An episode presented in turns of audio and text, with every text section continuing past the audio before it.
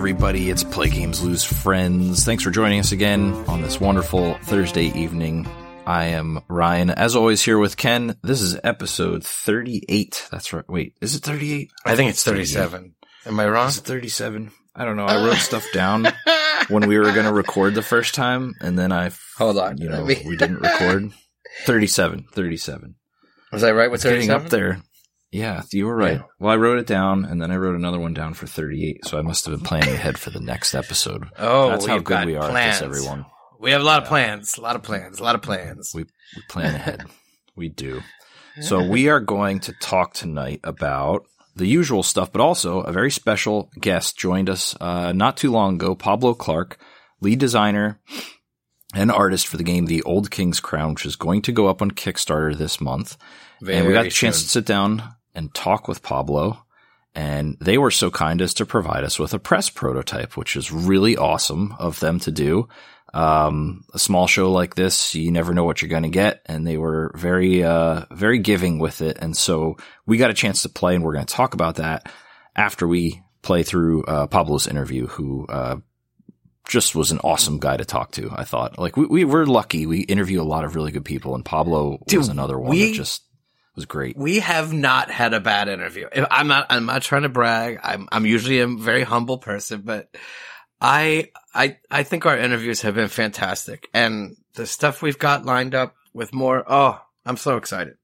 It's such a yes, good time. there are I, I two really more coming in the near future. I love this. and probably a third. It's great.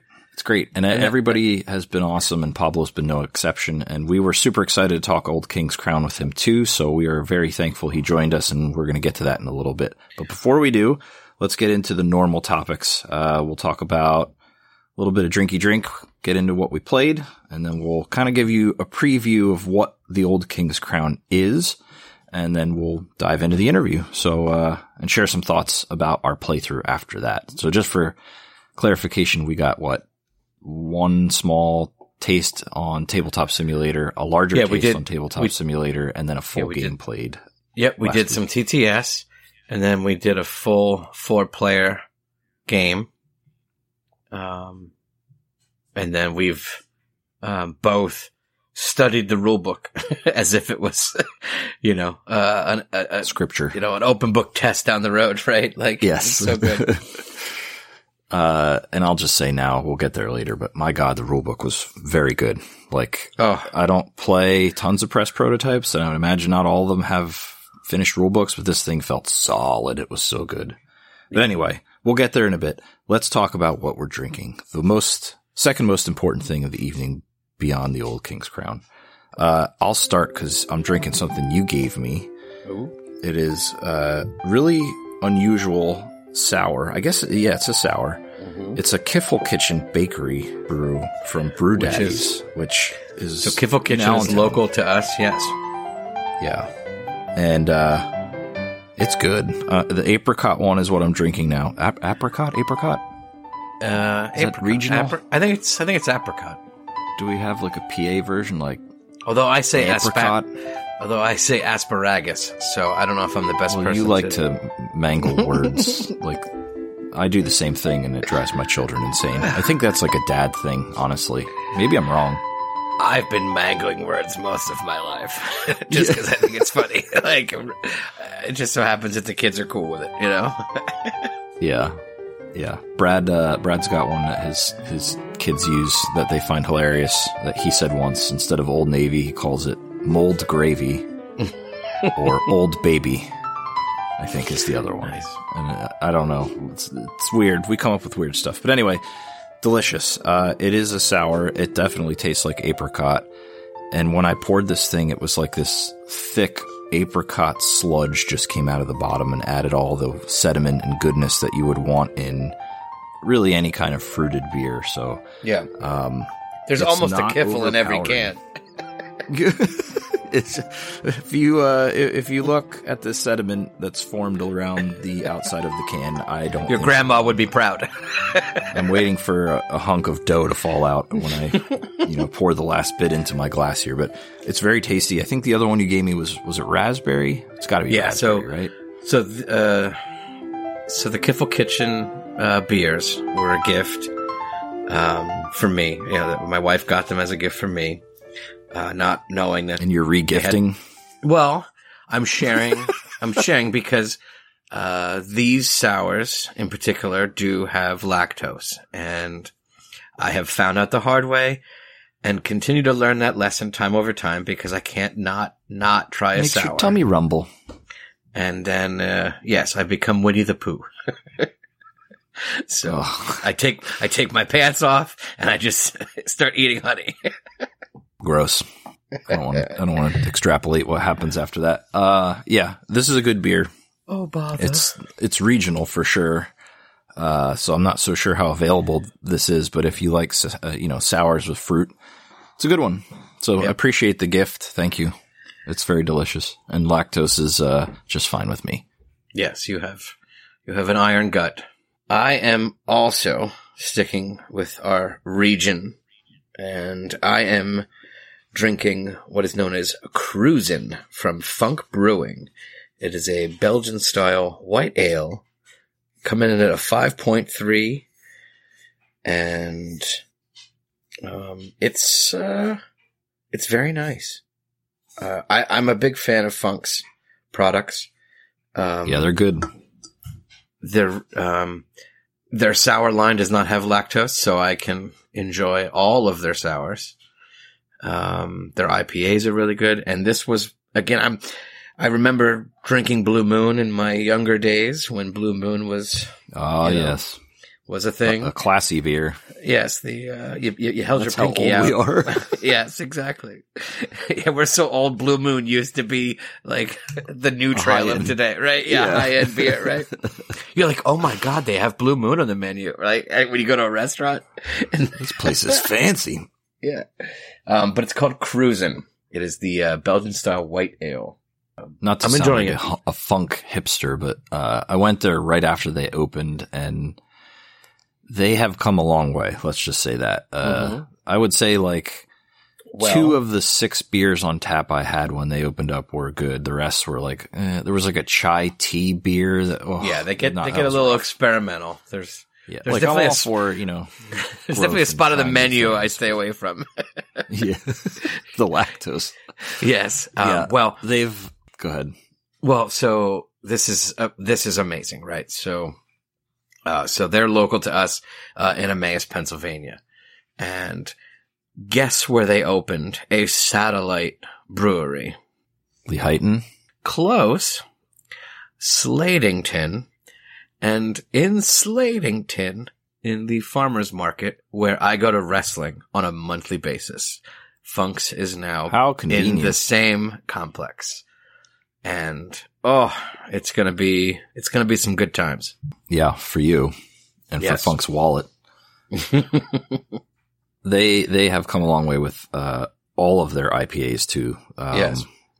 A lot of the the citrus one I think is like a staple now on tap. A lot of places. yeah, they have it everywhere. Yeah, yeah, yeah. Yeah, they've done a good job. So cheers to Funk. You guys are pretty funky. Your beer's good. Sorry, that was just too easy of a joke to make. It doesn't really make sense. Oh, that you don't was want a joke. funky beer. Yeah, really poor. We're starting off on the wrong foot here. All right, Speak for um, yourself, dog. Yeah. I'm coming right, out. I'm hop. both guns blazing. Let's Fired hop it on into- cylinders. Let's hop into Played. Uh, why don't you kick us off this evening? What, what's up there? Other than the old King's Crown, what do you got? well, Been a while. Well, I, I, unfortunately, don't think I have anything played. All right, Right, what show's we- over. What? No, I, it's, I need. I need since we spoke partner. last. Oh, come on. What? What? I'm just gonna Uh, pick a I rando on me- BGA. Can you get on the phone for a while? Can Have you you ever played Tapestry? Are you good at Can you- solo mode? can you can you swipe right on uh on BGG Yeah. to get yourself a new podcasting partner? No, I guess I guess games that we that are new, right? Like I've played, you know, Hungry Monkey. Uh, we've played. Yeah, we've talked Poker, about those. right? That's what I'm saying. Like Yeah. I don't think there's Yep. a new game that I've played that we haven't talked about at, at length. Um, we are, for what it's worth, and I'll, you'll start to hear some of this later in the, in the episode. Um, I have started to um, hunt down some other games that I can um, and we can get to the table um, during the week. So that is not our game nights. Yeah, unless I unless the- I missed something, right? Did I miss? Did I forget something? no, no, I don't So think you get so you were giving me crap, but you're in the same boat, right? Is that how I'm understanding this? Oh no, I have stuff I played Oh, outside of that. oh, that- oh, but- oh! You yeah. played stuff. Okay. I All did. Yes, I played. So- I I played. One of us has to do it, or this is just, just not worth doing. Yeah, I, I, I guess. Uh, welcome to the show. We thought about it for a while, and then we didn't do it. Uh, all right, Well, we- everyone, have a great night. Yeah, but we don't have a segment where we talk about the friends we've lost. But yet we have to Yeah, have a true. segment of the games we've played. Yeah, that's true. But you know, Maybe we'll have to add that we're not year. playing Terra Mystica. If we Oh, did that, yeah. then yeah, I'd be out. then you did, and you would be out. Yeah, then you would be lost. Yeah. Uh, Um, Sorry. yeah, I was going to say that changes let us know. your buying habit now. It does, right? What, it's interesting because you know, we. I mean, it's not like you didn't look for that look for that stuff earlier, but it's hard to find that type Now it's of a- thing. now it's like priority in a way, right? Because like, I, I don't get me wrong, the fact that we get to play games during the week, I love. Like, I don't care what we play. Yeah. I really don't. I really don't. Yeah. But for podcasting and for us being game connoisseurs, we have to mix it up. But, uh, so we need to find there, games. let's be Yeah, honest. yeah, yeah. But we need to find the games, right? Um, that we can get to the table, teach, you know.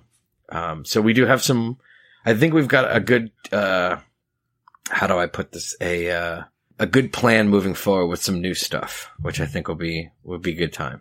So, Yes, uh, which some I'll talk about, to talk about. but yes. So Ryan, what have you played? I shall regale you with my tales of gaming. Uh, oh, I'm so, so- jealous already. you and I have talked about this one, but I have been, so I picked up my subscription to BGA, which you made fun of me for, but I'm getting my money's worth, damn it.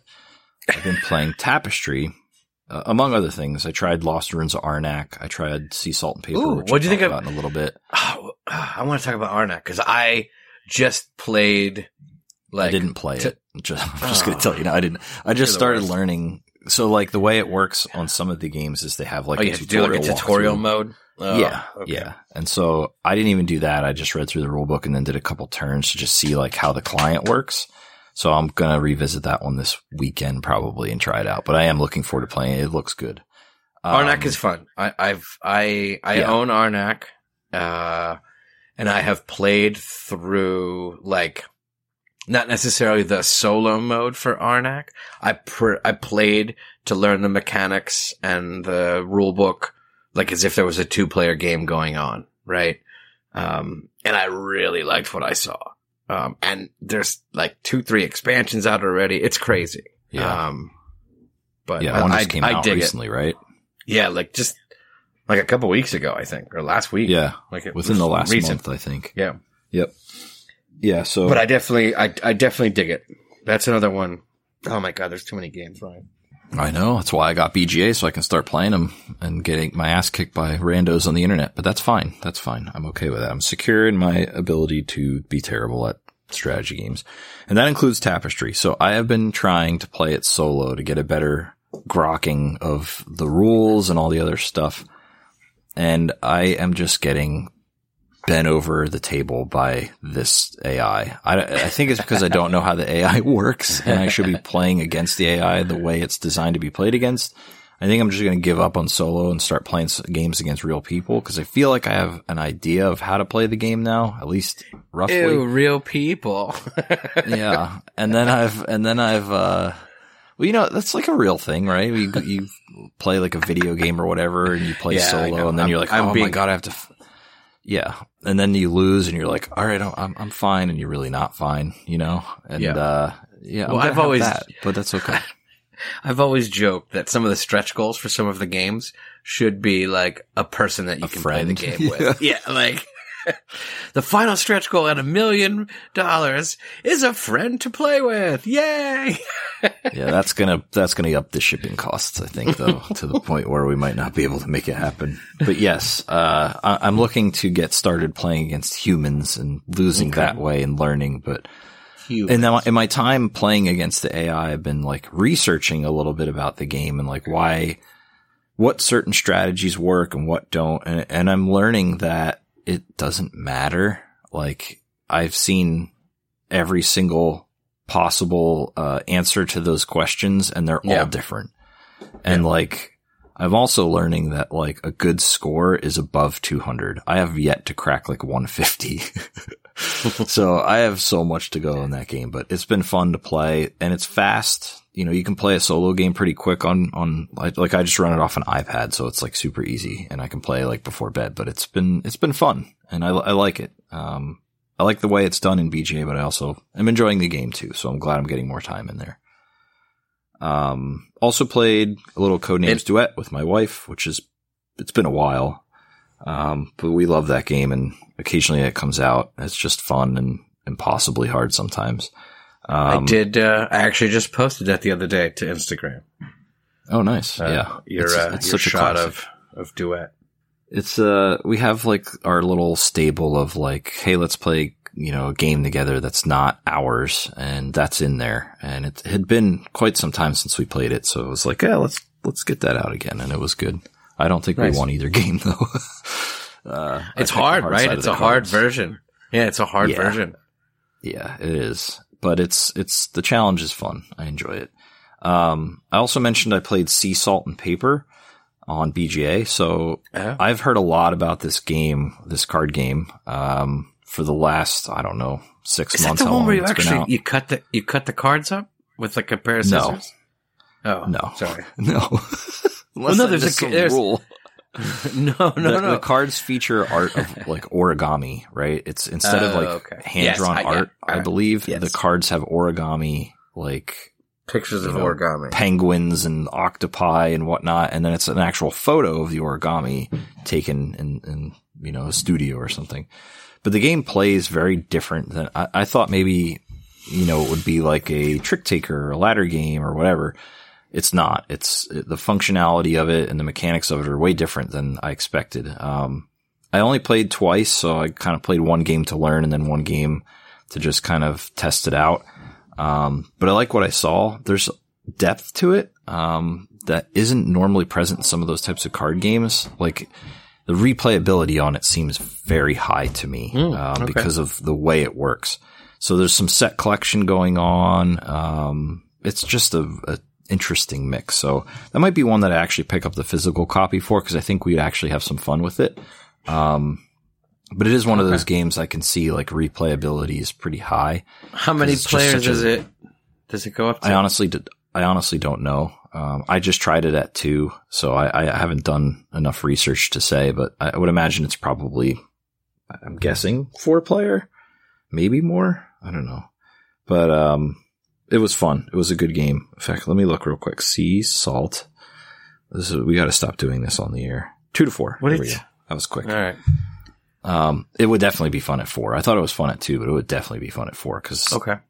variability of what you see because you're going through more of the deck and the set collection portion is probably Yeah. a little bit more challenging. Um, but it is, it is really cool. I think there's like point scoring that you would normally get and you can kind of choose when the round ends. Like a player can kind of choose to end the round. Um, and then also there's a no, a whole separate win condition that if one player holds, I believe it's mermaids, all the mermaids in the deck in their hand, they just instantly win the game. So there's, nice. there's more than one way to, to tackle the game, which I think is cool too. I like that about it. Um, I like that it's I a little also- bit like a fantasy realm style. You know, it's, it's, Right. sorta. No, I don't, I don't think it's, Okay. it's way more set collection than that, but there is a little bit of that. Like if the mermaid, if you're thinking the mermaid thing, yeah, that, that Yeah. kind of applies. Like there are certain sets that are more beneficial than others, I think. Um, and then the more you have of a certain set, the more you score, like Sushi Go or whatever. But yeah, it's it's something we'll have to check out, and maybe something I'll pick up. You know, if I can find it decent deal, or maybe even at PAX, we'll see. Um, I also got to sit down and walk myself through New Leaf and Mistwood, both expansions for Everdell. Um, so I don't even remember how long ago it was. I backed the Everdell baby coffin box that has everything ever made for Everdell plus all kinds of extras in there. Finally, I'm getting to around to getting it set up and, and learning some of the expansions. Um, out of all the ones that I've played so far, and basically I've played all, almost all of them, I think, except for Spirecrest. Is that the, that's the, the mountain one with the big meeples, I believe. Uh, I haven't played that one, but every other expansion I played, New Leaf is probably the coolest one. Um, it basically adds like a train track to the side of the board and visitors come in as well as train cars with resources in them. And you can pick up the visitor cards and add them as basically endgame scoring conditions, provided you meet the condition. Um, and it adds a few other features like these tokens that allow you to switch a worker. There's uh, these golden occupied tokens, which I guess only apply to the um, you know the visitors that you're able to pick up throughout the game. So overall, it just adds a bunch of good stuff that is you know, Pearlbrook didn't really sit well with me. I thought that was the weakest of the expansions that I played. Not all of them really add enough to the game in a way that meshes cohesively with the rest of the design. New Leaf does, and I think it's excellent. And um, Mistwood is basically adding a spider that you can play against, so like a solo version. But there's also you can play it two player against the spider, and so my wife and I are going to try it. Um, hopefully this weekend we'll give it a shot to you know, just try to see if we can outscore it. Basically, I think that's how the two player works. You just have to try to outscore the AI. So, um, looking forward to that. I'm happy I finally got this down to the table because it's been sitting up there shiny and new and no one's played any Everdell since I bought it. So I was happy to, happy to get to set it up and play. And my God, that box is amazing. The compo- everything in there is amazing. All the components are amazing. It's so nice. Have you have you gotten yours out and played any of it? I have the coffin. I, obviously, I, I removed everything from all the other boxes, repackaged them all back in the coffin, and unfortunately, once they were in the coffin, they've sat ever since. Sad. I want to play. I really want to play. I love. Again, it it's if it's uh, the same love I have for Dale and Merchants and that world in was it, Snowdale, like yes. publishing, is the same that I have with Sterling, right? I have to own everything. It's amazing. I want to play it, right? So I always yearn to play, you know. Yeah. It's it's just such a vibrant game. Even though I don't yeah. think it's the best game, it is a very vibrant game and and that in and of itself just makes it fun to play, I think. You get immersed in the little Yeah there's these little like, I think you know because you looked at the game that when you got it in, but like they've added so much new art too, and like there's pigs in top hats and spider gentlemen yeah. and like all kinds of things. Like I don't care about that from a gameplay perspective. When you're playing and you see, you're just like, you know what, this is cool. Like this is the kind of stuff yeah. that adds enough aesthetic to a game to make you enjoy it a little more. And I think that's important anymore because there's just so much out there. It's hard to discern. Um, that's my playlist. Not as much as I wanted, but you know, we had, uh, our last game night devoted to the old King's Crown, which was a very wise choice. So why don't we, uh, why don't we hop over to that now? Um, as I mentioned before, we were Bring it in. fortunately provided a press prototype, um, by Eerie Idle Games and Pablo. So super big thanks to him. And we're disclosing that now in case anybody wonders where we got a copy. It's a press prototype. We don't have an early copy other than, you know, that. It was in great shape though. Um, and, you know, other than some art missing and the solo rulebook, uh, it had everything in the box and we were able to set it up and play, uh, last Wednesday. And so it was you, me, uh, our friend Eric and Kirby, who we've mentioned before, sat down for a full four player game um, and we played it to completion, and I think everybody absolutely loved it. And we'll talk a little bit about your thoughts and my thoughts after the interview, but I'm just going to kind of talk a bit about the game first. So this is an upcoming Kickstarter. This comes out on Tuesday, October 24th is the launch date for the Kickstarter, and it's going to run for about a month. Um, we got to see a lot of the game in development over the course of the last year, or at least I did. I've been following sort of the artwork and stuff of Pablo, and as the game has developed, to get to see a whole bunch of it. Um, the the game is one to four players. It's a strategy game, and there's a solo mode that got uh, added to it just recently before some of the prototypes went out to folks. Uh, designed by Richard Wilkins. Um, it's like a three to three and a half on Board Game Geeks. It's medium weight. There's a lot of um, misdirection and you know, sort of political intrigue and play. There's, there's hidden information. There's bidding. There's lane battling a little bit with, with the locations that you go for or the regions, I should say. There's a bit of hand management. There's a bit of deck building. You can combo some of your cards together. The factions themselves are asymmetric. Um, some have some area control abilities. Some have some synergies between their cards. It's got a lot going on for a game that really doesn't look too complicated on the surface. We talked last time a little bit, well, and we talked and- with Pablo too about like it kind of being an oath ish type game, and I think we were really wrong. At yeah. least aesthetically, maybe a little bit, but not not really. Um, no, just go ahead. What were you gonna say? We, well, a couple of things. One, I know you you rattled off a lot of mechanisms or mechanics and and yeah. styles, um, and and it does it does dabble. And I use the term dabble because it's not like it's one thing or another. Um, because it just, yeah, it takes, exactly. it's like a pinch of this, a pinch of that, a pinch of this, a pinch of that, this thing, that thing. And then you wouldn't think like when you mash it all together, it makes something, but this recipe of this, that, the other thing, a pinch of this, pinch of that is really beautifully done. Yeah. Pablo uh, spent over five years working on this game. Um, yeah. Mostly, I would imagine, you know, by himself to start, but as time went by, um, he got help from some other folks. He actually worked which, a little bit with some of the Leder Games folks, which we talked to him about in the interview, but we'll get to in a bit. Um, but he also had some help with some of the graphic design and some other things. So, uh, Andrew McKelvey came on board and, and the two of them actually founded uh, Eerie Idle Games together. And I didn't know this, but we found out in the interview that they have professional backgrounds in AAA video games um, and animation, which is a really cool thing to have had in your back pocket when you're going through designing a board game because although they're very different mediums, there are some things that are common between the two. And yeah. I think that probably helped Pablo when it came to design. And, and he kind of said a little bit as much too. Um, but before we get to the interview, I just want to note one well, more thing. Well, this to, game to, is beautiful. yeah. Like gorgeous. Go ahead. What were you going to say? Yeah. I, well, no, no, no. I, I, we can gush a little bit, right? And, and, um, it is well done in all aspects from a graphic yeah. design, to a component quality. And again, we just had a press copy. It's not, it's even going to be better. That's the crazy part. I know. Right? I know. Um, and, um, I think it's, it's one of those things. And I think some, you know, if, if this resonates with people, so be it.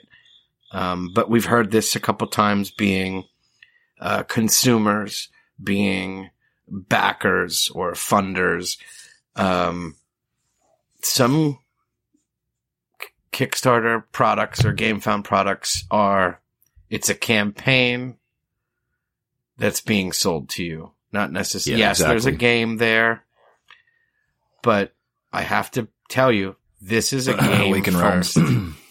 this is a game first. This game is solid. It's polished.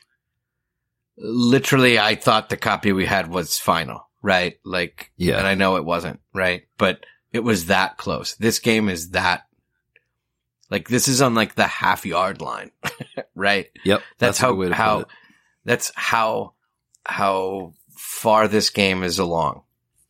Yeah. Um, and I, I, would imagine as we go through our journey as media folks and getting to play more prototypes for games, that's not norm no, the agreed. norm, I should say. It's not normal to see this level of development and polish, um, which just you know goes to show you that this is not just a game. This is a work of art and something that's been lovingly yeah. crafted. So yeah, let's uh, a, let's take. Go ahead. This is a this was this was a this is a passion project. This was a five year plus yeah. journey, uh, and you see that in almost every detail. Yep, um, you do, and you feel it when you play too. Like the refinements there, which we'll we'll talk about in our uh, opinions yeah. after the interview. So let's Hear from the man himself, Pablo Clark, lead designer of the Old King's Crown and one member of the Eerie Idle Game Studio. Let's listen in. All right. I am here with Pablo Clark. Thanks, Pablo, for joining us today. Thank you so much. I appreciate it. Uh, we are getting to talk a little bit about something that I personally am very excited about. I know Ken is now excited about because we played it over the weekend and a few other folks in our group are, which is an upcoming title you've worked on for, I believe, like five, six years now, so something like that, called The Old. King's Crown. Um, we had an opportunity to play over the weekend over a tabletop simulator, which, by the way, is really good. It turned out great. I don't know if you worked on that directly or whomever did. You should give them a nice pat on the back and it yourself. Uh, but it, it's really, really it wasn't, nice. It wasn't me. um, yeah. So just want to get to know you a little bit here. We're going to kind of dive into the Old King's Crown. We have a Kickstarter coming up in October. So yep. we want to try to talk a little bit about the game, build some hype around it. We're pretty hyped. So, and we also want to learn a bit more about the inspiration for the game because it's, mm. we're, we're, big, uh, strategy gamers. We love take that. We love sort of the duplicity that this game has in spades. And so this is like right up our alley from a gamer standpoint. Um, so let's dive into all that stuff. So let's start with you. And yep. I know you've been putting a lot of time into this project for many years. Do you want to kind of just give us your background a little bit in game design and sort of how you came to be on this path? Yeah, great question. So uh, I have I've been working on for about five years, um, and of that time, probably actually, do you know it's longer? But it, it started out small. Um, it was built from a, a, deck of cards, like a traditional deck of cards. So if you if you um, if you pull apart the four different suits, you have the foundations of the four different factions in the game. Yep. Um, and and I just designed it from there. And the idea was it was uh, a strategy game where you uh, needed to to keep a hold of the cards that you had, or you would or you would suffer attrition. That was always in it. This idea that that you wanted to like burn through your deck to get through good cards, but not not so many that you kind of lost it. And from there, we built a whole design around it. Um, this is the first design that we worked on. Uh, what I did was I started showing it to people. The reception was really good. And then we started playtesting it a bunch. So the, the design of the game came well in advance of the look of the game. And we had a few uh, abortive ideas about how to illustrate in different ways. I had a few different approaches um, that didn't look anywhere near as good as the one that we stuck with. um, and so, so yeah, and, and, and so about three years ago, I started illustrating it. And by that point, we had a team of playtesters already around us. Uh, and so, so the, the design just grew up over a long period of time. And we knew we wanted to spend time with it because we knew we were a small team and that it was going to be self-funded and that it, it required, as it grew in complexity, it required that time to to mature and, and for, for us to, and also it's just enjoyable. Like uh, in, we were discussing before the call started, the different professions that we work in. I work in, in video games normally. Those contracts, uh, or time windows are, are sometimes really intense. Oh yeah. And you have to do things in very short periods of time. And here is the ability to kind of, uh, uh, luxuriate in, in as much time as we wanted in some ways. I mean, we've still incurred that cost, right? I've had to spend a lot of time working on it, but it's been a real pleasure to build something from scratch.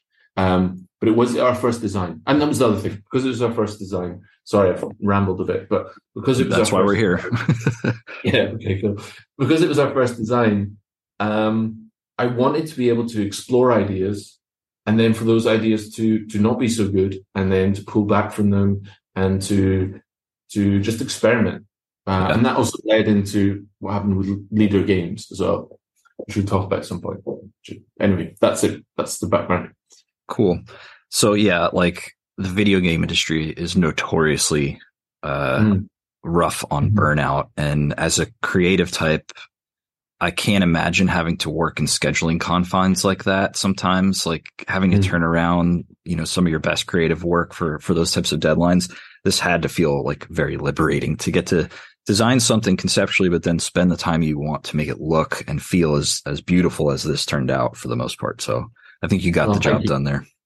Thank you very much. Appreciate that.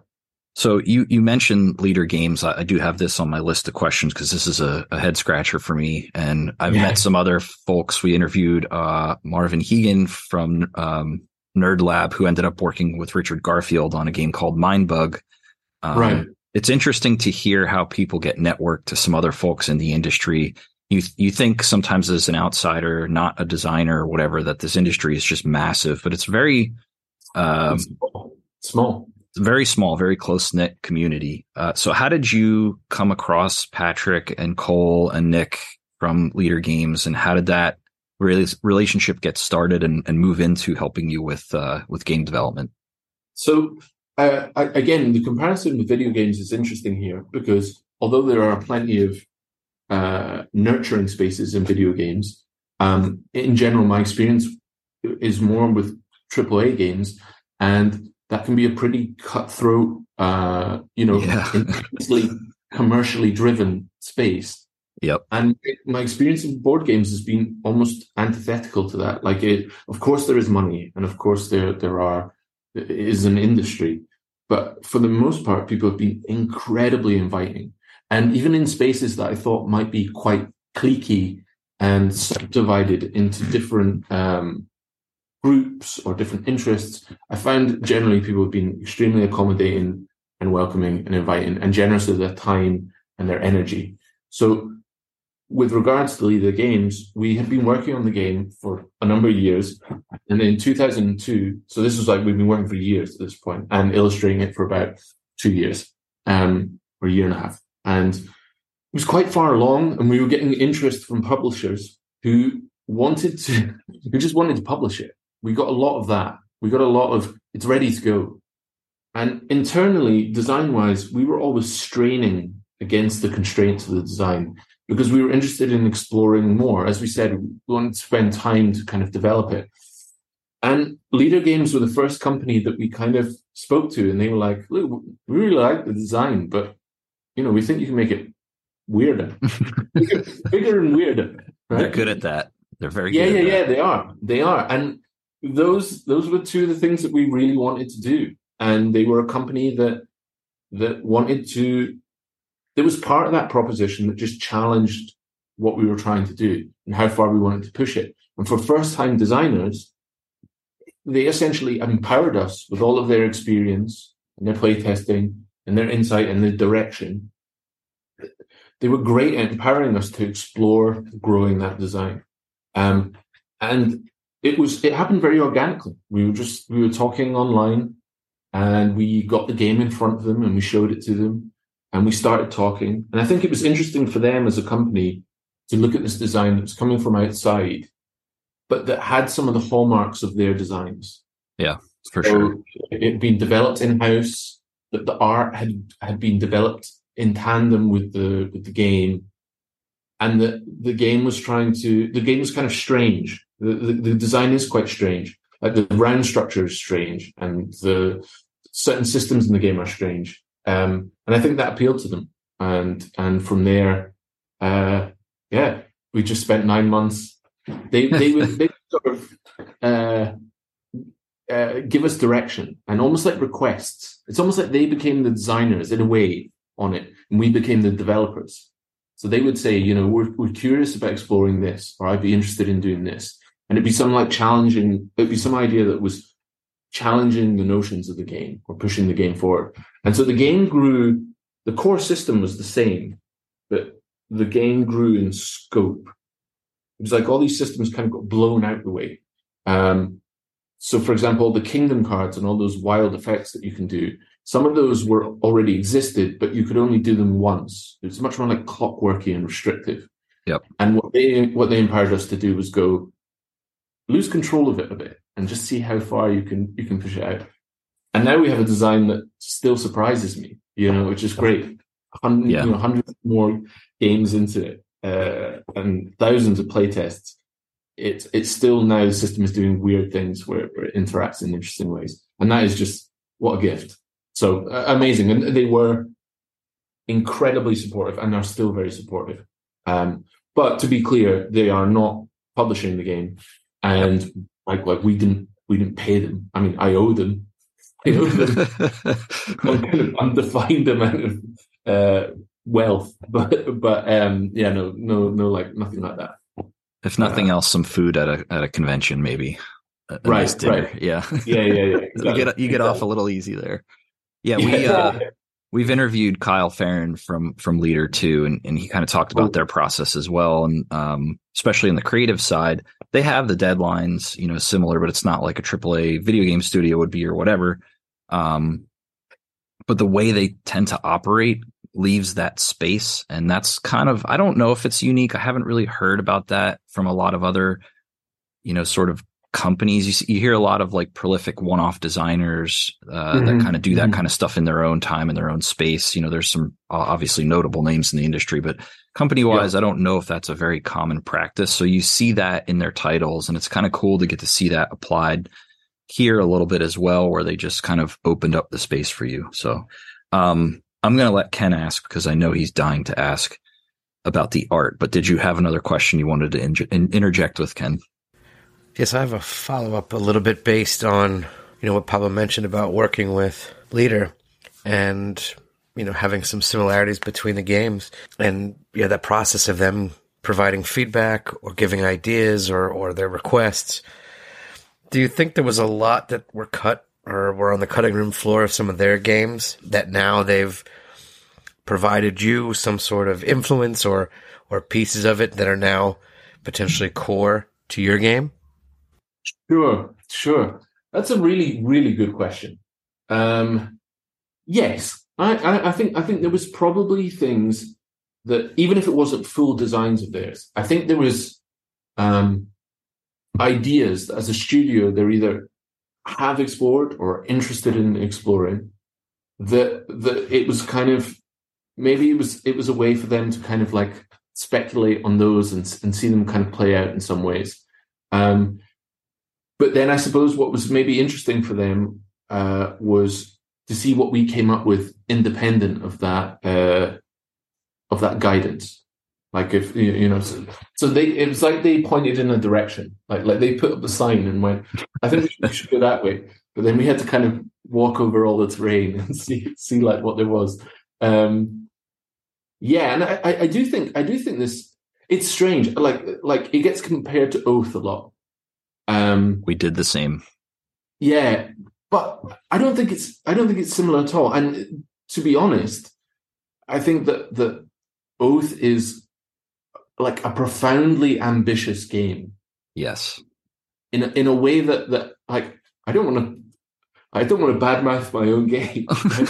I, I, do think it's ambitious in its own way, but especially the amount of time we spend on it. But to be clear, it is not doing what that game is doing. That yeah. game, the, the legacy or the legacy system in that game is remarkable. It's absolutely remarkable, and the way the the systems emerge in that game, I think, is remarkable. Um, in, in a way that, that our game is is not. Our, ours is much more like a head to head dueling game in some ways. I think I uh, see some of the Oath comparisons in that the game. I agree with you. It's it's far different. I, I, almost dub it a little bit like Oath Light in that it just kind of hmm. takes mm. away some of it, it. It just kind of abstracts away the card play and some of that making and forming and breaking of alliances or shifting, you know, the duplicity of what you can do with your faction onto others. That portion of it reminds me of Oath, but that you're right. Like they're two very distinct things in the end. But there, yeah. you can see like I don't know if you intended that during the design or not, but like right off the bat, that is where my brain went because there aren't a lot of games that have like that set of core mechanics in that sort of package that work that way. So it's funny that you're, I bet you're going to, you probably already, already have heard that comparison outside of yeah. just this conversation, which is, I yeah. guess is why you're saying it. But it's funny when you play them both and we've played what eight games of oath. We have like a campaign mm. started. They're right. not the same. So, no. I, and I also think sometimes too, like maybe this is part of it, but like your art, which we're going to ask about in a minute here, is ridiculously cool. And the vibrancy of it with Kyle's vibrant art in Oath almost makes people, you know, passively think there's some comparison there when that's not really true. Um, yeah. Which I don't know, Ken, if you kind of got that same feeling just looking at it up front or not. A little. It's, it's, it's like you flip the board vertically, you know, where Oath, Oath has sort of a horizontal presence to it, you know, and, and you, you, you just have to adjust your thinking. You know, it, it, are these things going to be, are these regions going to be resolved top to bottom? Uh, you know, or, or again, they can come out randomly. You know, it changes, you know, every time because it's based on, you know, the last person on that initiative track or the last person or the, the person who has the least amount of victory points gets to decide how these regions resolve, um, which again is is important in the card play aspect of this game. It's it's it's it's interesting because I, I can't remember when Oath came out, but but like like we were deep into the design of this game before we even. I mean, I backed Oath uh, on Kickstarter. yeah, but I didn't like I didn't like play it um, until it arrived. I didn't like play it on TTS or anything. I loved the the the, the pitch, uh, and I admired their previous work. Um, and I also really like Cole's historical games that he, that he designs mm-hmm. uh, with with his brother uh, under the the name Wehrlegig Games. Um, in particular, Pax Pamir. Although I think John's company is fantastic as well, but Pax Pamir is is is is amazing. Um, and yeah, so so a lot of games it gets our game sometimes gets compared to to Oath, but we were quite far on. And then uh, Omen, which is is a game by John Clowdus from Smallbox Games, or or like Battle Line as well. Um, I'd never played any of those games, so so so it was all this whole idea of like having lanes and stuff like that. That it that was not. I, I don't. I didn't. I'd never played any of those games, so it was really. I mean, I love John Clowdus's games now.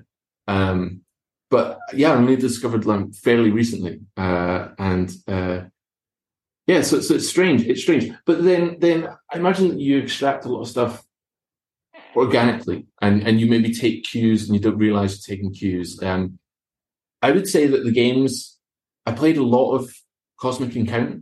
That's uh, Cosmic Encounter and um, old strategy games where like Fog of War was a thing, like war games, things yep. like that.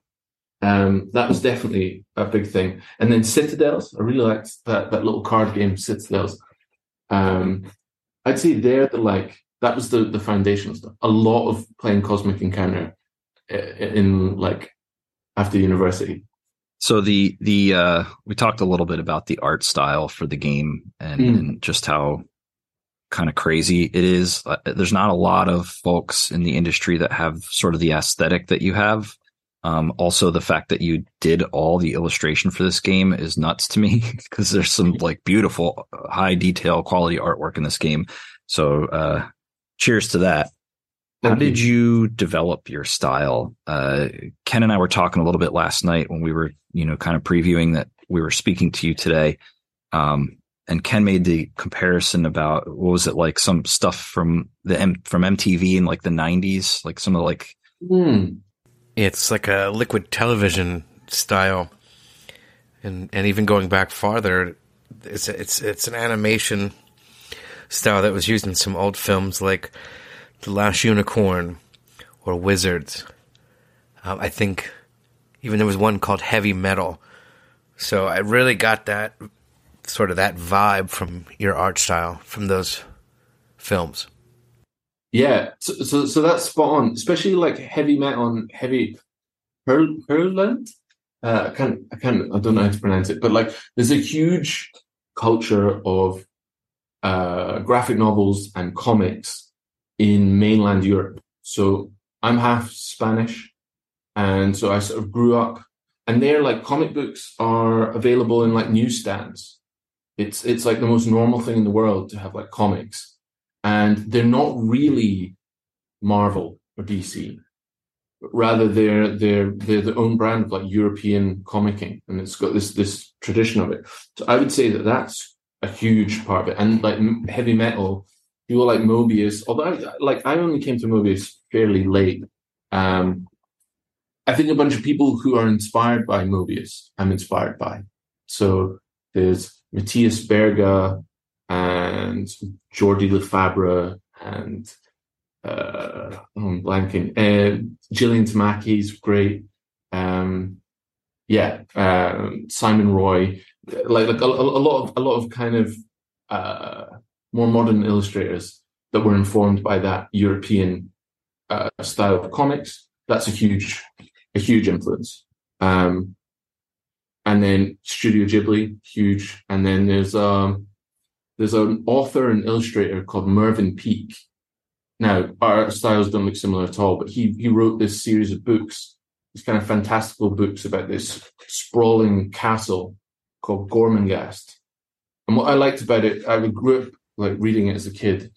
It's it's incredibly dense, and it's fantasy, but without very much violence. There isn't there isn't and there isn't like uh, you know creatures and things like that. It's all about this decaying castle, and the castle is almost abstractly big. It just goes on forever. Hmm. And it's all grown up on top of each other. So that was a huge, huge thing. And then moving from Spain to Scotland, I grew up in a little village by the coast with like a ruined castle in it and a Oh, bunch that's of trees. awesome. And yeah, so it's it's like it was definitely around us, and we grew up just being able to run around this village. You know, so that was a huge, huge part of this. yeah, I uh, spent a week in Edinburgh uh, Right. many, many That's years where I am. ago. Yeah, and just the architecture and getting to tour some of the castles and stuff like Right. that is here in the US there's like nothing like that. So getting to go over to Europe and see that history is is very inspiring and there's just so much of it in so many different places. And Edinburgh in particular was very it stuck with me in terms of there's just some absolutely beautiful architecture and some very cool settings like that all over the place. it is it is i think when history and the modern world kind of grow up on top of each other you you get some really strange results edinburgh is really Yeah. strange sometimes you have these ancient facades or like uh, there's Calton Hill which has this huge victorian folly so just these columns that go nowhere Yep. and then you've got like a you know like a primark or something just down the road it's real. And that palimpsest of things growing on top of each other is has always been fascinating to me. I love that.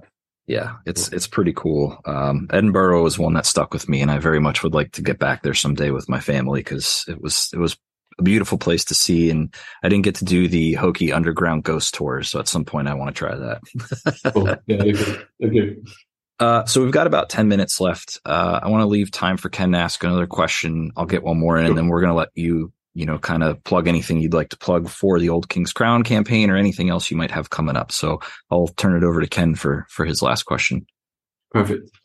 You mentioned you've been a backer of several Kickstarter campaigns. I think notably you mentioned Oath and, and, and some of the Leder Games. And I'm so happy that you mentioned John Clowdus, um, because uh, everyone really needs to follow what he's doing. Um, he, he's I've been a big fan of his since inception of Kickstarter. So, as a consumer or a backer, how has this altered or adjusted or potentially affected your approach to the campaign for Old King's Crown in late October? How am I approaching it? I would say with uh, a, a huge uh, amount of fear. And I was expecting this answer. no, um, no. I, look, uh, I think we are not the only company to try and do this, but we we just want to make sure it it goes okay. like, Yeah. we've been working on it for so many years, and I care about this thing so much, and I've put. We've all done in small team put so much into it, and then we've had the support of incredible people, and now we have, for example, Richard Wilkins, who's Ricky Royal online, who's the designer of uh, John Company solo mode and Pat Spooner solo mode. He is the solo designer on this game. So we've had all this backing and all this goodwill, and it's all coming to this point. So we'd rather not squander that by then doing something that is never delivered or is is um, you know untenable. So uh, very broadly, it's, it's pretty simple. We're going to have the base game, um, and we want to make sure that that base game is very comparable to the thing that you will get at retail. And we want to keep that price as low as we can. Similar to Root. I think Root is a really good example of a game that is somebody can take a risk on that game because the, the game is complicated and the game is strange in a lot of ways, but it is affordable enough, I think, within this luxury. I acknowledge this is like a luxury market, right? Nobody needs these things.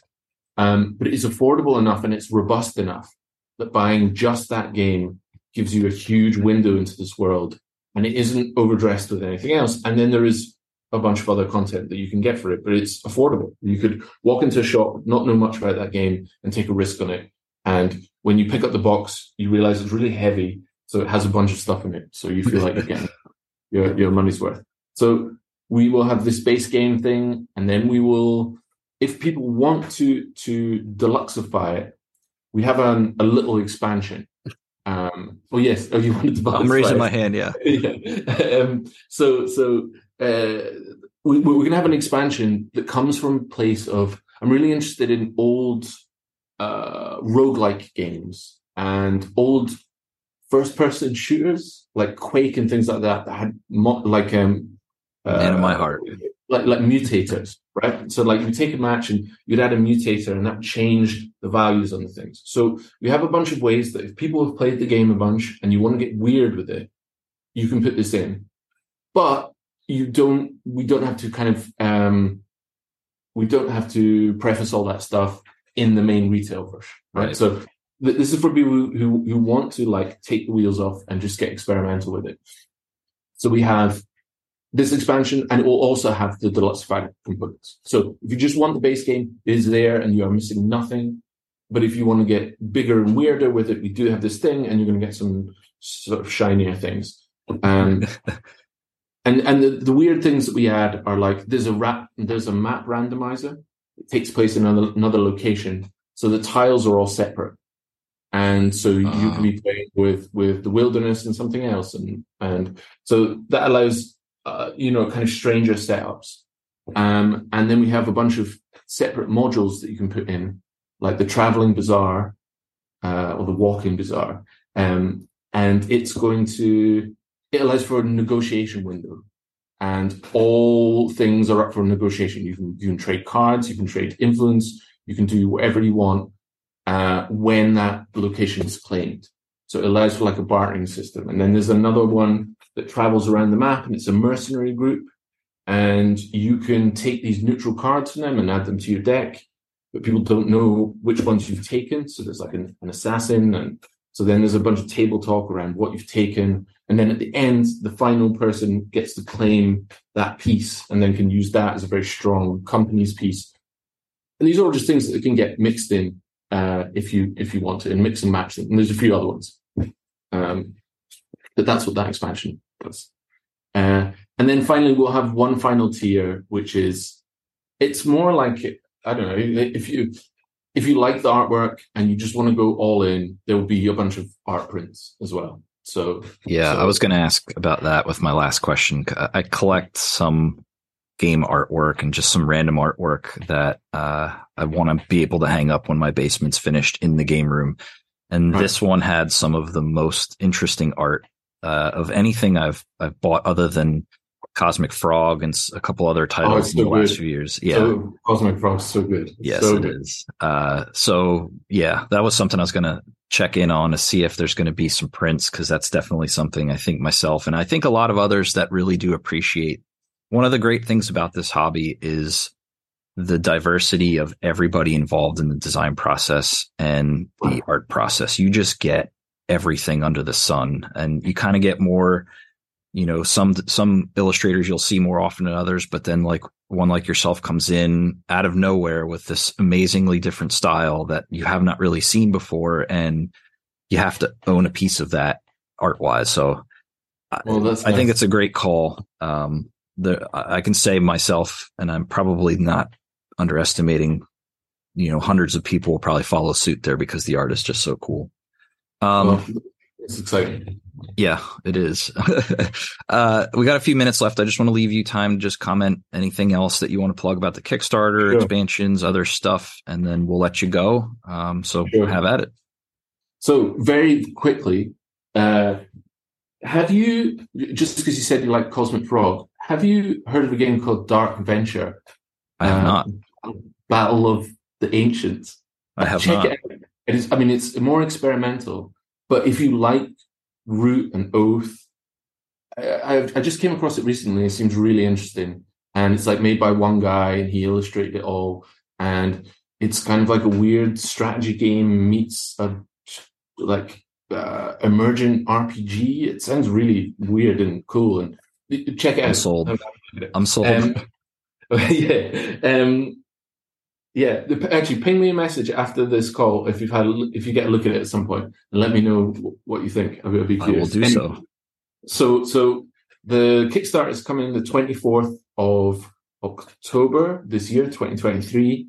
Um, the if anybody is interested in backing it, uh, get it then. Don't get it in retail because um, when we sell things to retail, they take those shops take all our money. so no, I'm joking, but it's it's I I think uh I, you, you know if if you believe in the project, like like jump on board. We'd we'd love to have you. Um, we have a website, the Old King's Crown, the oldkingscrown.com. And from there you can find everything. So we have the public prototype rulebook. We have tabletop simulator mod that you mentioned earlier. Uh, we have more information about the game that can lead you to Board Game Geek, uh, our Board Game Geek page where people can read about stuff. And that's what I'd encourage people to do. Like if you're at all interested in this or you're interested in the kind of games that we've talked about, uh, like discover more for yourself. All right. Big thank you to Pablo Clark from Eerie Idol Games for joining us. It was awesome Yeah, to get to was talk to him. Great to learn meeting more about this game. Yeah. So all that being said, we talked earlier that we played a full game, four players, um, about a week ago. And we want to, I mean, ever since then, we both have had this game on our minds and we've been thinking Mhm. about how it went and how it played. So I'm just going to quickly describe how the game played out at a very high level. And then let's talk a little bit about how you won, spoiler alert. And then we'll dive into thoughts on the game as a whole. So we had four players. We just randomly dealt out factions. No one's played this before. I, I shouldn't say that. We played a little bit on TTS, but not enough to really understand the asymmetric factions and how they affect the game. It's clear to me that every faction has a strategy and you want to try to stick to that strategy. You won the game and it didn't look good at the start. You had four consecutive turns where you were just getting screwed by everybody else. And that's a theme in this game. It can happen but you stuck with it and over that time figured out exactly how your faction works and you turned around and came roaring back to win this game. So kind of let's pull the thread there on the faction portion and explain to me how during that game, and I think this is a, a tenet of the design that's good. How did you get to that point where you were just like, you know what, this is what I need to do with this faction and, and how did you do it? So the faction I that, that we're talking about is, uh, I believe it's called the Gathering. Is the faction correct? Yeah, that's right. And um, the Gathering, from what I understood in the beginning, uh, there, uh, there, th- there's three things that make them make them sort of different than the other factions. Um, the first thing is they have two extra cards that are added to your player board that eventually become part of your deck. No other faction has that. Okay.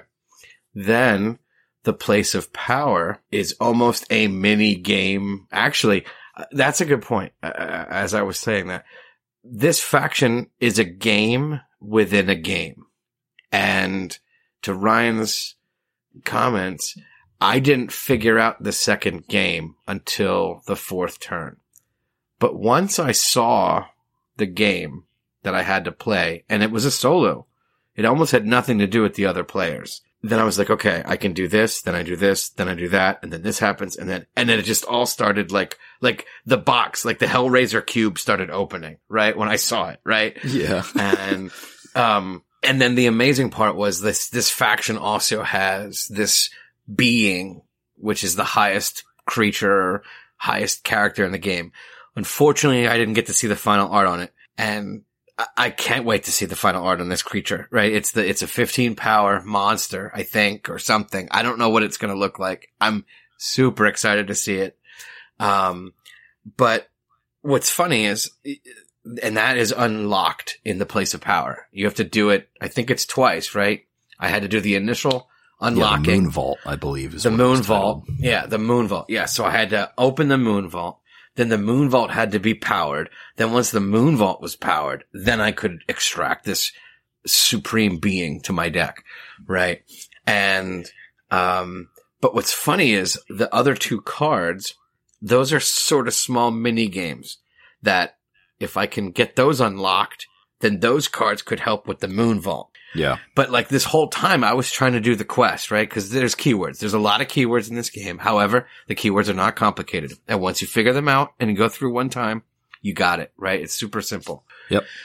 But I was trying to, and there's only one spot out of six regions where you can do the questing to go to your place of power. But, and this was the piece I didn't realize is I was being thwarted every round because Yes, I wanted were. to quest, right?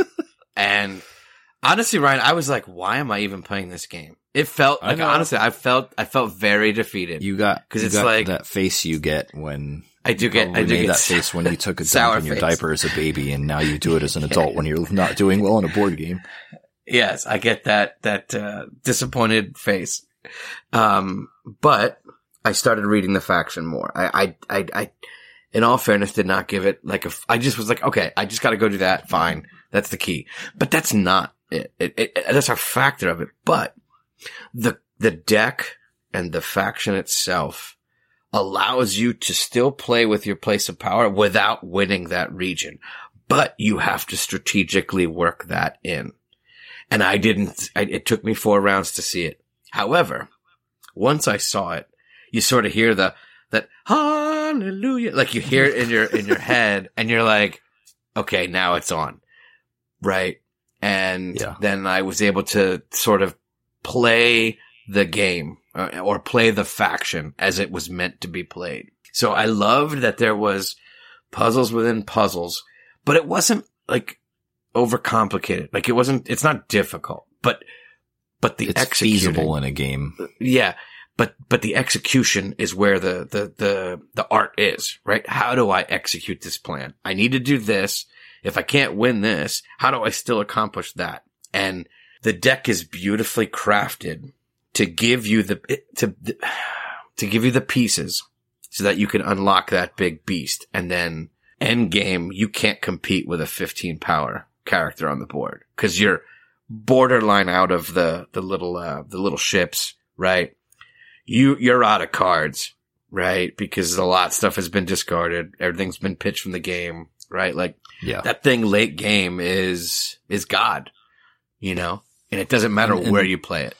To note Right. too, on your way to acquiring that, you also picked up a fair amount of, of influence, which is the victory point uh, total. So you were Yeah, working so- in a four player game. You have to get to fifteen to win. You were sitting at like three, four for a while, and then all of a sudden, in Yeah. a few turns, shot yourself way up. It was into, it into was the eight, contention. it was ten, it was twelve, and then we were neck Yeah. and neck, and I'm like, all right, I think I can win, but I have to make sure because I would imagine the tie is whoever has the most, right? So I have to stop, I have to stop someone from getting two, but I need to still get three, right? So it's like, you Yeah. know, again, multiple chessboards, right? Trying to play multiple chessboards, and it's everyone versus everybody, right? And you don't know who's screwing you at any point, right? Because cards Yes. are moving around, things are happening. You don't even know. So it's just sort of like, it's not random. I don't want to make sure, I don't want to, I want it to feel like RNG, but like, you're just like, all right, I'm No, gonna, I, I set my best plan. I set my best plan out there. We'll see how it happens, what happens, and then I'll adjust and pivot as needed, right? But, Yeah, um, and that's part of the game but- too. Is if your plan doesn't go well, did you hold enough cards back to make sure the next turn it does? And, and Yeah, that so- is a cool part to the game. So I want to also like, uh, I know it's like, oh, MTG versus, or meets, oh, it's, again, it's not, it's not that. It, it's got, it's got, um, hints or you can see the homage to those things. But this game is very unique. Um, Yeah, I've never played anything quite like it. no. Um, cause like, I think the, the closest thing we said, right, Well, so it's funny. I'm going to add another one, and I just thought of it as we were going, as we were talking, and as I was listening, and I re-listened to the interview.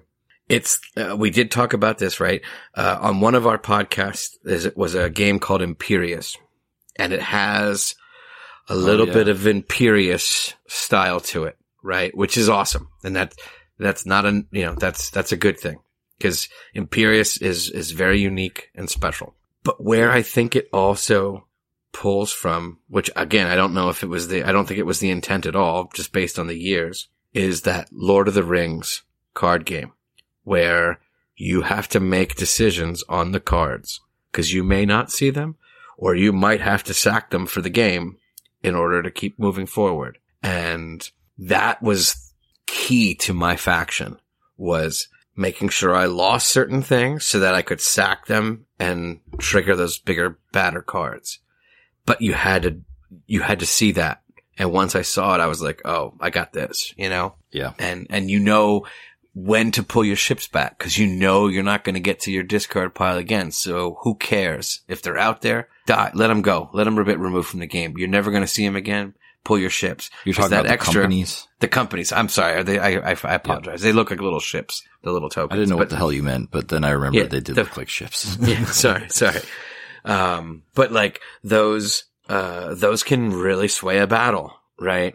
Um, and if you have the advantage there, that could be, you know, that could be the game, right? And that actually, I think, ended up being a factor because people, other people didn't pull stuff back, knowing there was only going to be one or two more rounds. So, but just planning ahead, Yeah. you know, it's got it's it's chess like in its in its thinking ahead. Um, I, I think I compared it. We talked. It's like a. It, it's very Dota. If you've ever played a Dota uh, online video game, where you need to know your faction inside and out, but more importantly, you need to know what the other three factions have to do in order to do do the counter. And I oddly feel like mine was the only faction that got to see what the faction is truly capable of in our game. yeah. I figured mine out Um, way too late. And that's not a knock to the other players. Like I'm not, I'm not, I'm not, I didn't mean that to like sound negative or, or like me to dig. It was just, I saw it. I, I, I don't know if anyone else saw it in theirs, you know, cause it's not, I, it's I not like- late. it's not build orders like do this, then do this, then do that, then do this. And honestly, another game, I sort of feel like maybe it was just this faction, but uh, I'll have to try the other factions to see. But uh, Villainous is very much like this, right? There's core game ma- mechanics. There's core ways to play. You place cards, you do this. You move upon, you do this. You do this action, you do this, you do that, right? All core. But what you're trying to do is solve a different puzzle than your opponent and who can get to that puzzle faster and efficiently, right? Because every, every, every villain and villainess is, is unique, right? They're, they're asymmetric with air quotes, you know? Um, Yeah. so I think maybe that's where this faction, uh, once I saw it, because the thing with Villainous is they give you a little strategy book. It's like a little three page pamphlet that says, this deck wants you to do this. These cards help you do that. And then this happens and then that happens. And then you execute. And if it works, it works. This doesn't give you that little cheat sheet, really. You have to find it. And it's funny. I want to try more factions, but I also want to see if I can get that guy under the table faster next time. Now that I know how to play the faction, you know, like, um, but I was, I was blown away by this game. It's, it's very unique. It's very special. You can, you can feel the love, the blood, the sweat, the tears that went into this. Yeah. there- again, there's nothing like this out there. There, again, there are pinches, but just a pinch. It is not like anything else. Uh, and that's, Yeah. that's saying something, right? Because everything is just, In an oversaturated market. yes, yes, Yeah. yes. Yeah. And, um, I I felt the same way. I mean, you said a lot of it beautifully. It's Sorry, I- I know I- unique. No, no, no, it's good. It's uh, this is why we're here to talk about this because it was uh it was a hit.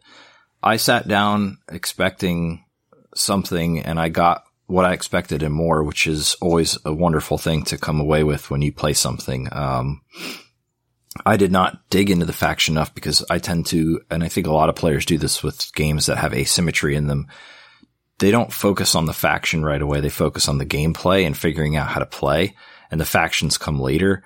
And I think you kind of were so disenfranchised with the early gameplay because things just didn't fall in your favor that you were looking for other ways and found it.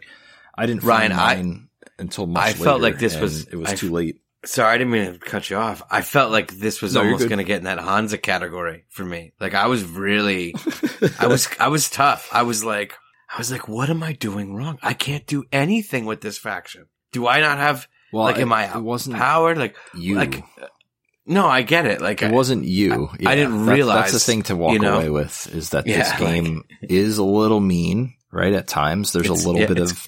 It's it's not take that. It's something else. It's like I'm going to assassinate of not- your key cards or prevent you from taking these locations when you really need it to accomplish the goal for your faction. And there's a lot of that counterplay in there, which is good. But there's Yeah. always a way around it, right? There, like you mentioned, there's you have to be able to play in such a way that you're you're easily able to pivot if you want. And I, I just realized too, we didn't really talk about how this game is played. I know we just jumped right in. yeah. Well, we tend to do that because we want No, to talk about our thoughts, Yeah. but, uh, and I will throw a link into the, uh, into the show notes to, to a YouTube video that I saw Pablo posted on, on Twitter or X or whatever it is. Um, that someone else did that that kind of explains the gameplay so you can get familiar with that. So if you're really interested in seeing how it's played in more detail, check it out. Uh, again, I'll throw it in the show notes, but you really didn't say anything or I, I don't really have anything to say that you haven't already said. I will say that, um, I loved Well- more than anything. I, I love political intrigue, drama, manipulation in, in games. The card manipulation in this game between the cards themselves, the tactics you have available, the fact that you may not have tactics available, all that combined together. There's so much tension every round. And I love that. I love when you get to the point where you hit summer and you've, you know, assigned your companies. And at that point you can see people are, this is where they're putting their strength. Do they mean it? Are they going to retreat? Is there something else going on? There's all that intrigue that, lo- that flows into the game at that time. And then in the autumn, when you start flipping cards over to see what's going to happen, the tension is so juicy you can bite through it. And Well- every single time we got to that point, I loved the resulting drama and banter and oh shit, like you know, you just Yeah. and we're playing with Well, the fact that, that- we know of friends, so that helps. Well, but then the fact that like before you put your cards out, right, in that phase, you had to go around and ask, does anyone have a tactic open that can do this, right? Or t- can you do this Yes. this round? Knowing that that, that plays into how you play. Now you could revert, you could Yeah. psych yourself out. It could actually come into factor, but that's the beauty of it. You don't know until those cards flip up. And that's where you mentioned about take that. It's not necessarily, I wouldn't consider it take that, right? Because there no, is I don't either. a lot of diplomacy, right? Like there are powerful cards that you can get to make your faction stronger, but you have to give someone else victory points, right? So it's like a weird Yes. catch up mechanic where if you get this power and this ability, you are going to skyrocket. It is going to put a little bit of a, a little bit of a fuel in your engine, right? But there's a trade off. You have to have something, you bring someone along the way, right? And Yeah. I love I that the balance, cards, you know? yeah, the cards that are in the old road, which is a whole separate sort of, it's not an official even- location yeah. in the game, but a place where you can compete for, you know, special cards that you just talked about. That adds a whole nother dynamic to the game. And when we played, you only take 20 cards out of a very large deck of, of cards that go in there. Um, and then there's the constant weighing of, I really want this card. And so if I really want this card, I have to play a card to the old road that is a high enough value that I guarantee that I'm going to get there first and get it. But then you lose that card for a little while potentially. Um, and I, I think that mechanic also is just like this constant weighing of what you want versus what you need. Um, you almost have to not go for that kind of stuff when it doesn't make sense because you're potentially screwing yourself in other ways in subsequent turns. And, and that type of chess like forethought that you mentioned is there. And it's funny. The game doesn't seem on the surface complicated enough for that actually it's- to be the case. but the game is not playing it, it complicated. The game isn't. The game isn't complicated. That's Right. That's the beauty. It's not a playing through a, a game. turn or a round. Yeah, exactly. It's- exactly. It's it is just it is it is It's a very well strategic. done. yeah, it's a strategic tactical crunch fest, right? Because you're also playing mind games with yourself, right? Like, this is what I want to do. Or, but if someone does this, then that's going to happen. And this is going to happen. So then I'll just, I'll do this to counterbalance that. And then, and then none of that even happens. And you still maybe win something that you weren't trying to win. Right. Or you lost something that you knew you were going to win, but you didn't because you, you try, you psyched yourself out. Like I love that type of, Yep. you, you, you use tension, right? It, it's like a, you're like a solo tension. Um, Yeah.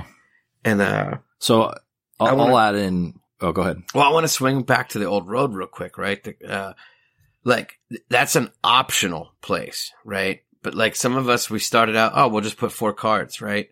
But adding that fourth card to the old road could actually screw your other regions.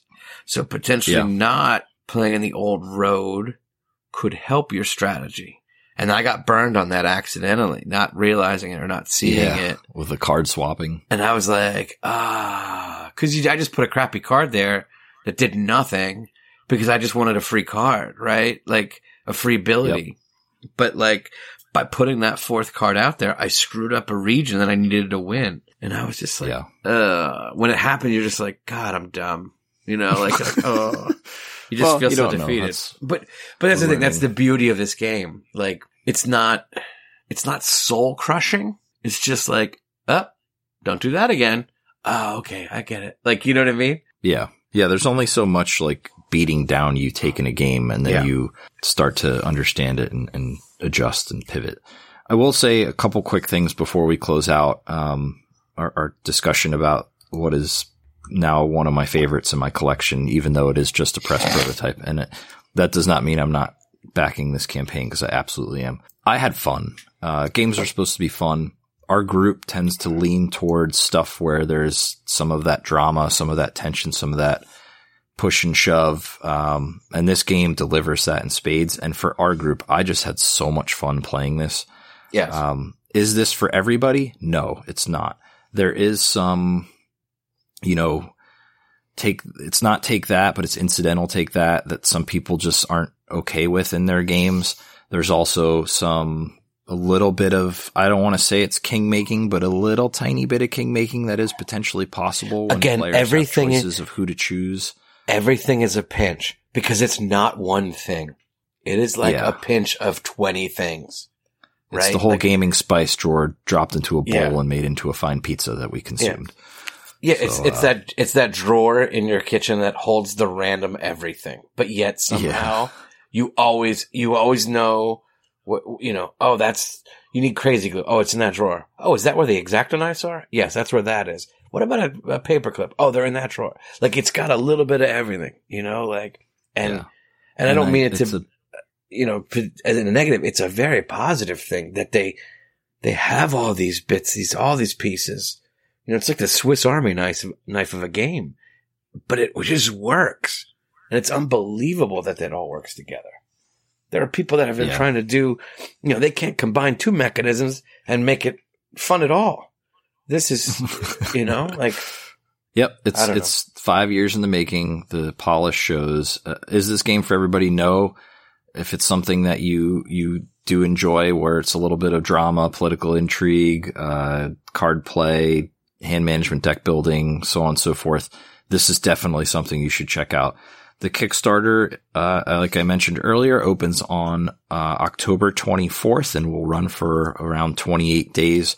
I would imagine that this game is going to be very popular on crowdfunding, and I also would imagine that um, you know you're going to see when we talked with Pablo, he mentioned some like potential expansion content. I think this is going to do so well that I think you're going to see expansion content for it. And although the the, the Kickstarter doesn't have any of that included in it, uh, I do have the tiers here. There's a base game. It's around um, it's between 50 and 60 US dollars. Uh, if I got my prices right with conversion here, cause I'm bad at that. Um, that comes with all four factions in the solo mode, wooden meeples, the beautiful art. There's going to be a base game and then a Wild Kingdom expansion. So assuming nothing changes between now and the time the Kickstarter launches, an expansion will get included in the next tier, which is around like 80, 90 dollars US. Um, And then the all in, which is the base game, the expansion, and then a whole bunch of high quality art prints is going to be over a hundred bucks. Um, I'm buying that one because good Lord, I want those art prints. The art for this game is gorgeous. Pablo has a very unique style. I can't wait to get a, a peek at what those are going to be because it's, it's definitely so I, I'm collecting board game art now finally and those are going to be on the wall without a doubt. Yeah. I, um, I got to see what that creature is. That's in the moon vault at 15 power. Yeah. I got to see uh, There's so much. Like. Yeah, there was so much art that was placeholder in the pro- press prototype that there's so much yeah. we haven't seen yet. I'm so excited to see all of it. Um, so yeah, it's... that is that is going to sum up our our playthrough so, well, hold on, hold experience. On, hold on. Oh, you've got more. Oh, no, no, no. I, I don't want it to be a review, right? I, I think, but I think people can it's clearly not. deduce. People can clearly. it's deduce. a press prototype. No, no, I get that, but I'm just saying in general, right? Like knowing how far this game is along, how much is done, how you know. I think you can hear the way we talk about this. This is a very, very special game but it's fun and we're going to play it and talk about it more. That's that this is this is another staple in our collections. Yeah. So take that for what it's worth, right? Some of the comparisons I gave you guys earlier, right? Uh, Villainous, um, War of the Ring, uh, Lord of the Rings, the card game, Imperium. If you like those games, this game will, you know, be, feel like that in, in ways for you. That's not a bad thing because no, it's not and just I think one of what those. you said it's, earlier. It's you know, it's greater than the sum of its parts, and yeah. and all the all the attention to detail, refinement, the art, everything works together so well to create a package well, that I'm guaranteed to back this October. Well, here's here's another thing too, right? There was there's a, a piece of everyone's faction. Oh, sorry, I, I don't want to belabor this, but I love this part. I forget what it's called. What is the piece that where you can earn that um that three turn gauge that you put in your player board. What is that called, Ryan? Uh, it's when you win the battlefield. It's called the collaborator disc. The collaborator disc, right? So the collaborator disc was another key to my victory because it had two powers. I could either put a victory token from the supply on my place of power or the, or the moon vault, or I could make people discard cards and mill them if I just stayed milling yeah, the the entire team, you know, the entire game board and everyone's deck, that would have been insane just doing that. And honestly, there was part of me that I was like, I could just do this all day. Right? like I was like, I, I could almost, it almost would have felt like I played Blue Magic again, right? Like doing that. Um, but I chose the other path, right? I chose the, the moon vault path to get that big baddie out. And everybody's collaboration was amazing. And I don't think people saw how powerful that is until it was too late and that was too far. Um, yeah, I think we'd all play it differently if we played it again. Oh my sure. god! I know I would. Games, maybe not so, you, but I would. well, I got things I have to tweak, definitely.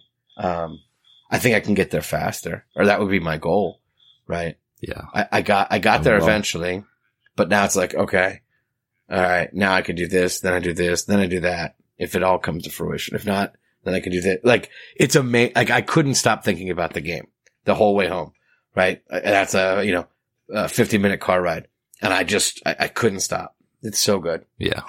Sorry, yeah. I'm gushing. High praise for something that sticks with us for a while. So that that's going to do it for our discussion. Huge thanks to Pablo for joining us for an interview. Huge yes, thanks thank to Eerie Idol Games and Pablo for providing us with a press prototype. We are going to play again next Wednesday, so we're going to talk some more about this game next episode as well. Um, and hopefully you all, it sounds good to you. And if it doesn't sound good to you, you're crazy. Uh, but go on Kickstarter October 24th. Old King's Crown. The Old King's Crown is going to launch that day. Back it. I think for the price that is being launched at for the game that you get, you can't beat it. Um, even if it's not your cup of tea, it's probably still going to be an amazing game to play with friends. Uh, it's, it's fantastic. And the art alone is going to help this Kickstarter just do so well because it is beautiful. I've said that like three times. It's just beautiful. So big thanks to Pablo. Big thanks to Eerie Idol and we'll talk more about this game in the future. You can bet your your arses on that. All right. Let's get into uh, our backed bot list before we close it out. Um, I'll start because mine's pretty small as usual. Elf Creek Games. I had backed Honey Buzz and Paradox Initiative. I meant to mention this earlier uh, in an earlier episode. I finally got both my refunds. So I got back like almost 300 bucks sans the uh, Kickstarter or whatever percentage they pull off the top that, that the, uh, you know, the vendor doesn't get back. Um, I don't think those are ever going to fulfill. I feel bad doing it, but at the same time, like it's my money. I should be able to get it back if I want. And I don't think those games are fulfilling. Elf Creek is in a really bad state. I hope they can get things sorted out, but it sounds like it's not really going so hot. Um, and both of those games don't seem to be in the near future. So, uh, I'm going to use that money at PAX. And I also ended up using some of it or will be shortly as the campaign closes out on we talked about this last episode, a Deep Rock Galactic expansion. Uh, so I have the base board game and, uh, not base, sorry, I have the Kickstarter exclusive. Ooh. And You know, they launched don't a- shit on those details. Yeah. they launched an expansion campaign for two separate expansions. One is uh, the Biomes expansion. The other is the Space Rig. Space Rig offers a whole bunch of stuff for gameplay. Biomes is just kind of more monsters, more terrain types, uh, some of the stuff that's in the, the video game, like exploding mushrooms and all kinds of other crazy stuff. So, um, I backed the Space Rig expansion, but not the rest because the prices are insane. It is way too highly priced, in my opinion. Um, you get a lot less in the expansions than you do in the base game. You pay a lot more. I don't really see a whole big draw personally from the biomes expansion. Um, it does add some cool stuff. It does add a, uh, uh, um, oh my God, why, ca- uh, dreadnought. Thank you, Ryan, for remembering words, which is one of the largest monsters in the game. Words Um, are hard. yeah, and there's also some add-ons. There's a bulk detonator. There's a core Korlok Tyrant Weed. There's a few others, but I just decided to go with the more affordable version of just getting the Space Rig expansion. So I'm very excited about that. And then Vagrantsong. So uh, we talked with Kyle Rowan a while back uh, from Weird, and he is the lead designer of Vagrantsong, which was my favorite game of 2022, even though it came out in 2021. Uh, I played the ever loving hell out of that game. It is still one of my favorite games of all time. They're launching an expansion which basically adds to the game as well as sort of reinvents the base game so that you can play it through a second time. So that expansion is on Kickstarter right now, and that is also getting backed. And I am very excited to get back into Vagrantsong again with all the new content. That looks fantastic. No, that is terms that of is bot- music to my ears. Thank you very much. I was nervous. I was a little Oh, yeah. nervous, no, that's uh, that's an auto for me. Um, and and but I'm very happy to hear that. Just to let everyone know, we're going to have Kyle back on the show to talk about it once the campaign closes out um, and hear how things went and just uh, catch up with Kyle, who was an, another awesome guy to talk to.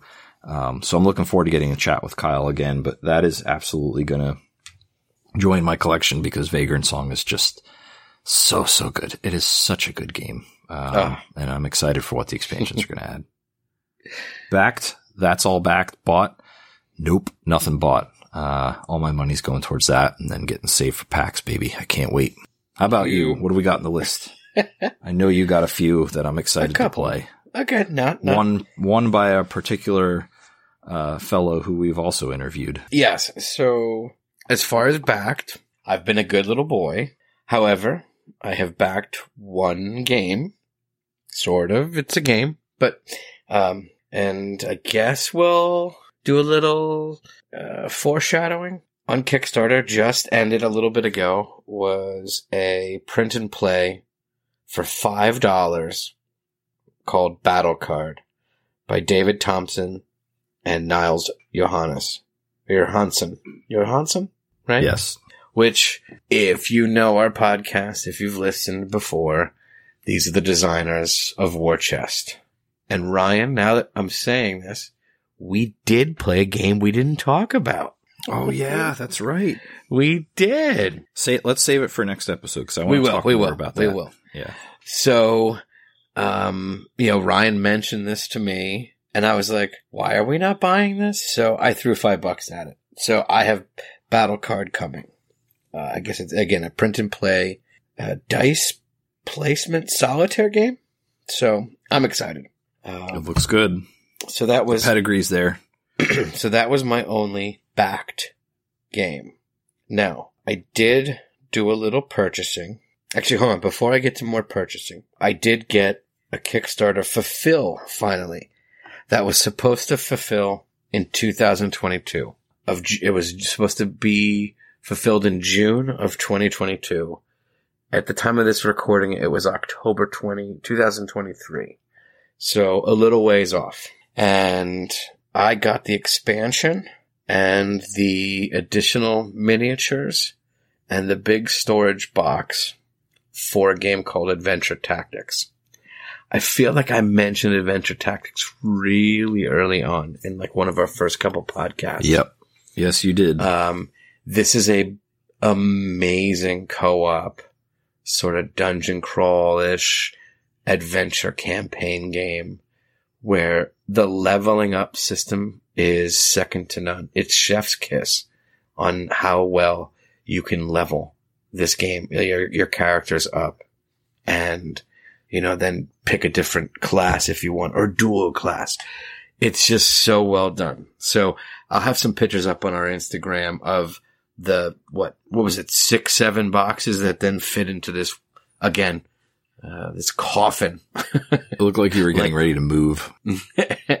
right. I mean, the box that it came in could fit my nine year old. Like it was so big, the box that's all shipped in.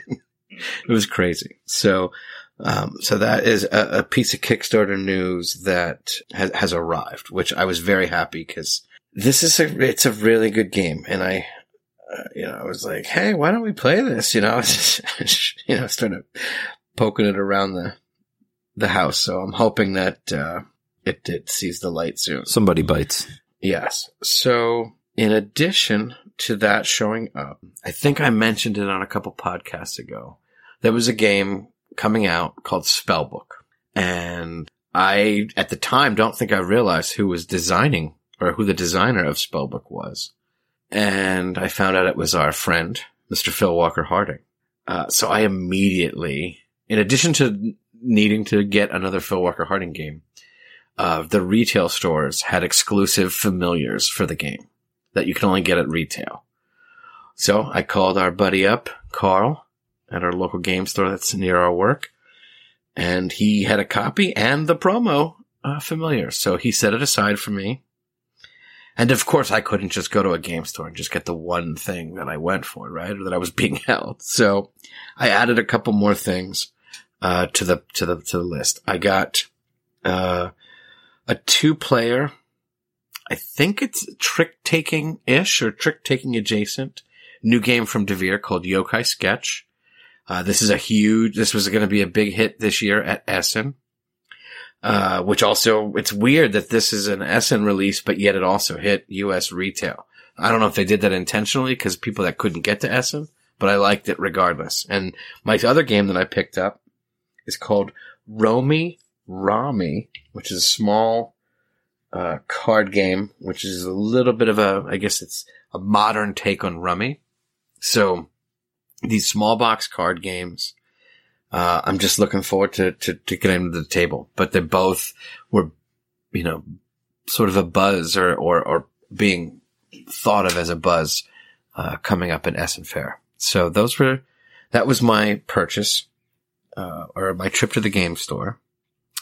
And the only other thing that showed up, I pre-ordered it I mentioned it earlier in comparison or, or, or in our discussions around the old King's Crown, uh, was Disney Villainous put out a single, uh, villain pack and it is Oogie Boogie from The Nightmare Before Christmas. Oh, nice. So, so that has arrived and it was something where my son was like, Oh, Oogie Boogie's in it? Maybe I should play Villainous. I'm like, I have so much Villainous. Stop teasing me that you're going to play Villainous with me. Like, that's what it took, Oogie Boogie. Oogie Boogie to get my son to give a give a give a crap about Villainous, where Villainous is like such a modern masterpiece of a game. I love it.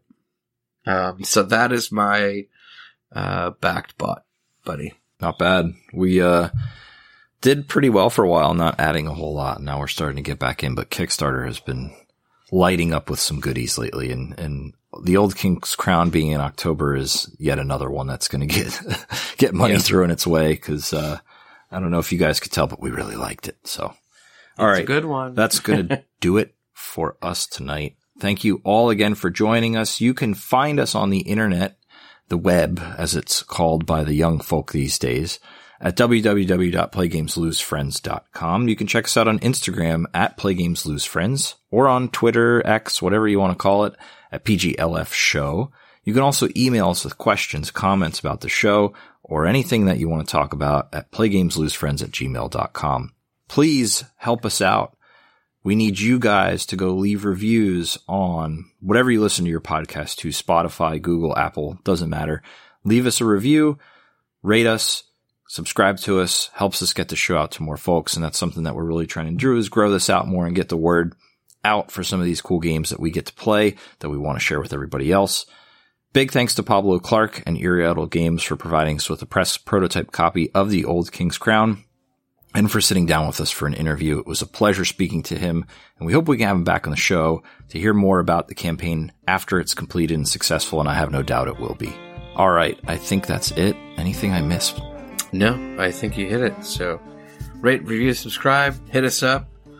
Um, you know, love us like are we here. love you. Yeah, we're here if you need us. Yeah. Ask us questions. Tell us what you want us to talk about. Teach me how to play Tapestry. We could even do that. Yeah. I He definitely I needs need help. it. I need it. He, de- he definitely needs help because I'm I All right. too. I, I don't want to teach him. I just want to keep beating him. You just want to beat my ass in it. That's fine. I understand. There's very few things you win at. and That's one of them. So, and the old King's Crown. Let's let's be honest. You smashed us pretty good there. All right, that's gonna do it, folks. Thanks again for joining us. We'll be back soon. We've got more interviews lined up, so stay tuned. We're looking forward to getting to talk to those folks and have your ears tuned in again. In the meantime, play games, don't lose your friends, have fun, and goodbye. Later.